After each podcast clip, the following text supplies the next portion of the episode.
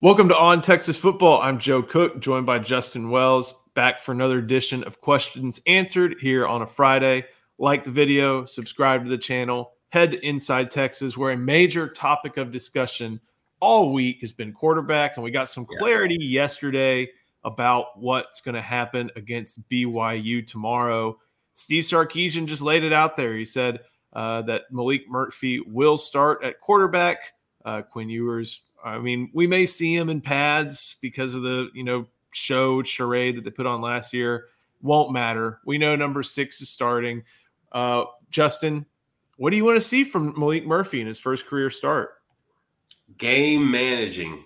You know, uh, that's the biggest thing you can do right now is, is, just be a game manager. Don't try to do too much.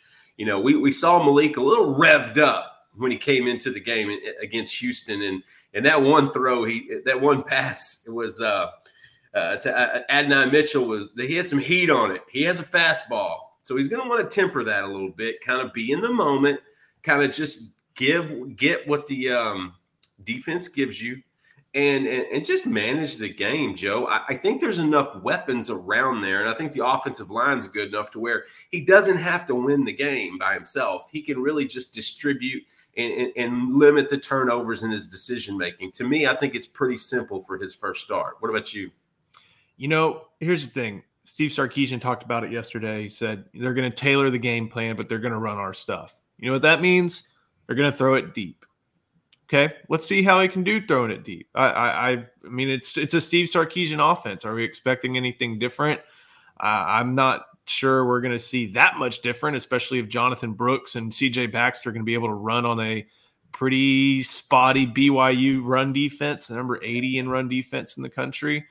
Okay, let's see how you can handle uh, the responsibilities of being a quarterback. Um, and I think I want to see, you know, this rocket arm we hear about. What does it look like on deep passes? Because if you really think about it, that's not a very difficult part of this offense. You got to get your footwork right, at least as far as reads go. You right. got to get your footwork right. You got to throw, but like if you see two guys like right here and one of those guys Xavier Worthy, you throw that football. Hmm. you, you know, you're you you throw it and you can see if you can try to outthrow Xavier Worthy, which we know is tough. So I want to see if he's able to do that. And I guess that kind of flows into a larger point. I want to see if he makes the right reads. And Steve Sarkisian talked about that in, in good detail yesterday. And if you go, we're on Inside Texas this week on Monday uh, for the film room. I tried to analyze if, if uh, Murphy was making the right reads uh, on every play. And, you know, the game situation, at least for that first drive, called for run your offense. Uh, right. the last one, it called for run the ball. Um, but still, run your offense. Are RPOs in there. Sometimes the receivers, whether they're blocking or running routes, can give it away. And I think except for one occasion, Murphy was making the right reads. Um, even on that fastball to AD Mitchell, that AD Mitchell was his first read on yeah. that play. So, hey, that I'm okay with that, but of course it's got to be better over the course of a game if you're going to be the guy in there for four quarters and, and try to win this game. So, okay, I want to see the the deep ball. Um, you know, if you can, if this rocket arm we hear about is uh, is everything it's cracked up to be. And then also just make those right reads, put the offense in the right situation, whether that's pre snap or post snap. A lot of that's going to have to go on Steve Sarkisian, of course, but Murphy, you're the one with the ball in your hands. It's going to have to uh, be on you a little bit as well. Didn't, um, didn't he put one in the stands in the spring game? So there were two throws, maybe on a throwaway. Yeah. Uh, but on the well, spring game, you know, yeah. he hit he hit DeAndre Moore in the hands, and DeAndre Moore dropped it. Uh, right. Uh, and then he hit Johntay Cook on that deep touchdown pass. Yes. So we've seen him we've seen his arm. Right. And we saw, you know, that he, he can be a little jittery. And that's what happens when you Natural. throw somebody out there. So um, it's great for him to, that it'll be in a home environment. Yeah. Uh, great for him that I, I think the crowd's going to be pretty darn supportive of him, if not super supportive. I mean, Texas is six and one. This is a huge game as far as just staying in the Big 12 race. Uh, the playoff rankings come out, and trust us, we're not going to talk about that at length this week. not going to yeah. do that. We'll do that yeah. Tuesday. Uh, but you know, this is everyone loves the backup quarterback. and he's going to have a lot of support. He's been popular yeah. since he committed. Really uh, has popular last year, and he's popular again. So should be a, a lot of fun. The other question when when you're looking at quarterbacks, especially at Texas, is do you think we see Arch Manning? And, in the way Steve Sarkisian talked about it yesterday, um, he said he hadn't made a decision quite yet. He goes, I haven't made a decision if I want to get Arch in there just to get him in there or not. But we have discussed that some because I do think there's some valuable experience for him in that. But I have to make uh, what's in the, I have to make that I messed up the quote, so there we go. Uh, but he has to make it for uh, he has to do what's best for the team. So, right, right. Long story short, do you think Arch Manning sees the field this Saturday against BYU? Yes, yes, I do, and I, am not even sur- sure of the circumstance whether it's Murphy not playing well, whether it's a big lead and he's able to get in some some some some garbage time reps. Either way, Arch Manning's going to see the field on Saturday. That's what I truly believe. What about you? You know, I, I think so too. Um, just because, and, and this has been an often discussed point on Inside Texas, and, and I think, you know, when we were talking about Arch, Arch's recruitment, we kept saying red shirt year. You know, the family's fine with the red shirt year, and and that's that's true. That's largely true but I think we may have missed a detail. It's not so much a redshirt year as much as it's a developmental year. Adjustment. You know, let's let's not kid ourselves and think that in 2026 Arch Manning's still going to be on this campus. He's either he's going to be in the NFL by then, I would think. No, maybe 2027. That'd be the right if you if you're going on the 3-year calendar, if you're going on a 2-year calendar, another topic for another day. But let's not imagine that this red shirt needs to be sustained because Arch is going to be here for the next four seasons before going to the NFL. That's that's just not going to happen. He's the number one prospect, and yeah. you know he's he he and his family probably think high enough of him to where the first chance to go to the NFL in the right situation, they're going to go. Red shirt's not important. What is important is development, and he enrolled early. He's been getting, you know, splitting, uh, work, working with the twos at times, working with the threes at times. Now he's probably getting first team reps this week. Right. You know, he's had a lot of development, and if for some reason or another, hey, that that development leads to him playing in games, I don't think that's a bad thing. And and I think also, you know, that red shirt's still there, um, especially if things are end up on track with Quinn Ewers coming back. I understand these are all ideal, best case scenarios. Uh, but even the worst case scenario, I think what they wanted was a developmental year, not so much a you will not play my son in four games thing. Uh, so I, I it think a hey, when he's ready, he's ready. Exactly, and you know, he could maybe he's ready. He may have to be ready. Yeah. this upcoming week. Uh, exactly. And I, I'm with you. I, I think we see him. I don't know if it's in the second quarter and the third quarter or something like that. I, I don't think you make it at Maalik Murphy's expense. I, I, think you have to do it if Maalik Murphy's just not being effective. And like I mentioned in what I wrote yesterday, seeing ghosts. Sark was very much uh, emphatic that, you know, if, if you're making these plays and these decisions, come tell me what you see. If you say, oh, I saw – three high and I saw the corner bailing out, the safety bailing out in the post, and I just overthrew it. Perfect. You know, make the throw, but you know what you're seeing. If he's out there seeing ghosts, then could have a problem on our hands. Kind of move away from the quarterback, but just to, to offense in general. What challenges do you think the BYU defense presents to the Longhorn offense? Well, I didn't think the Houston Cougars defense was going to present a whole lot of uh, uh, you know, problems, and they did in, in, in some spurts of the game, especially in the second half uh, and the end of the first half. Um, I think Texas is going to rely more on the run game because I think BYU is a team you can run the ball on, and there is nothing that helps a quarterback get inundated into the game and into an offense and into the the, the role of being the starting quarterback like a good running game. Uh, we saw it last year with Quinn Ewers and Bijan Robinson and Roschon Johnson. Those guys took a lot off of his plate. I think Jonathon Brooks and Cedric Baxter can do the exact same thing. We saw a healthy CJ Baxter for the first time since he's been in a burnt orange uniform on Saturday. And that's what you see. There's speed and quickness and size to that 215 pound back. I think they're going to lean on the run to help them out. But I'm with you too. I think you're going to see some deep shots. I think BYU is a defense that takes chances because they do create turnovers. But when they're in those chances, you got to burn them on it.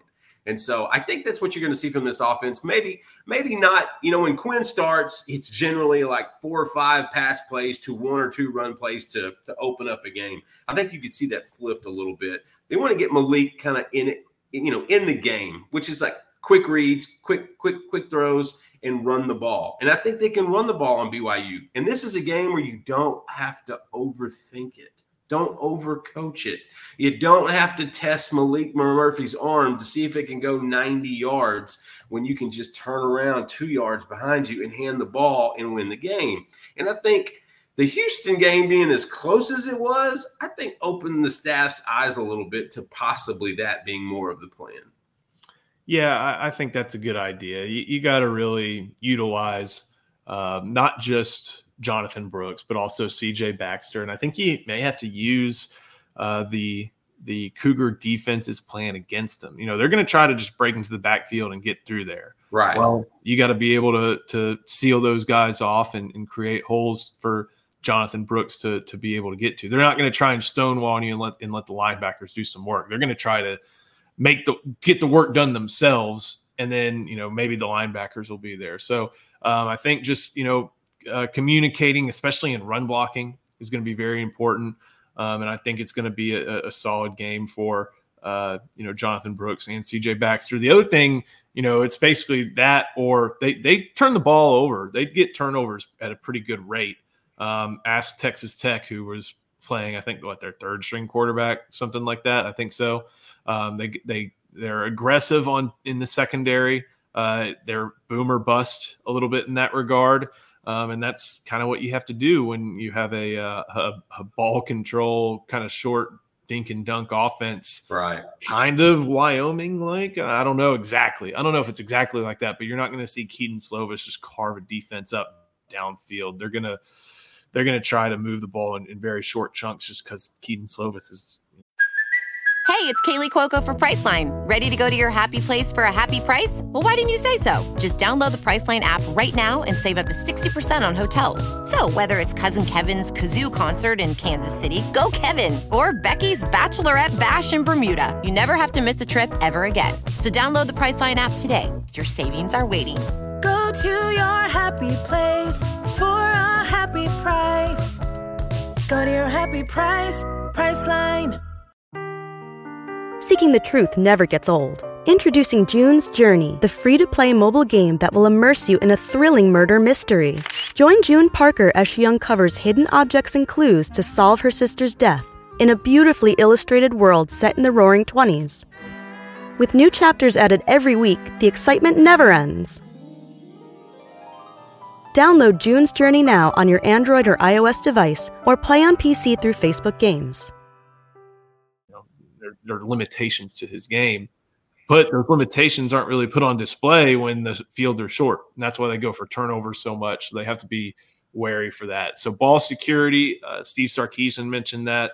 Uh, he said the game's going to be about the ball. It always is, but for him to reference it in his comments yesterday, I think is very apt. And of course, Paul Wadlington mentioned it over on the preview on Inside Texas. Flipping it to the other side, you know, what do you want to see from this Texas defense? It, it's still a little banged up, uh, but Steve Sarkisian said that players like uh, a, a, number of players who are nursing some injuries should be able to go uh, this Saturday. Uh, I'll get his exact words. You mentioned Ryan Watts. Uh, I Alfred believe you mentioned Alfred Collins. Holmes, Terrence Brooks, Jett Bush, Ryan Watson, Cole Hutson. So that's one, two, three, four, five defensive players. But there, oh, Cole's an offensive player. There's two he didn't mention, Joe. Jalen Catalon and Jahdae Barron.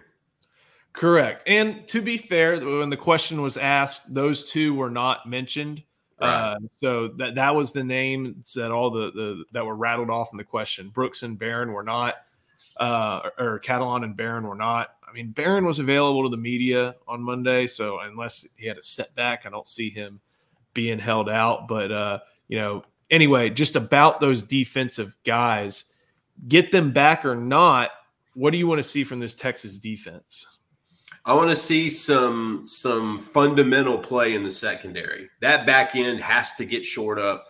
Uh, Michael Taaffe is doing uh, coaching on the field in the middle of the game, and which is great. You you love that from one of your your safeties, but it can't be it can't it can't happen every snap.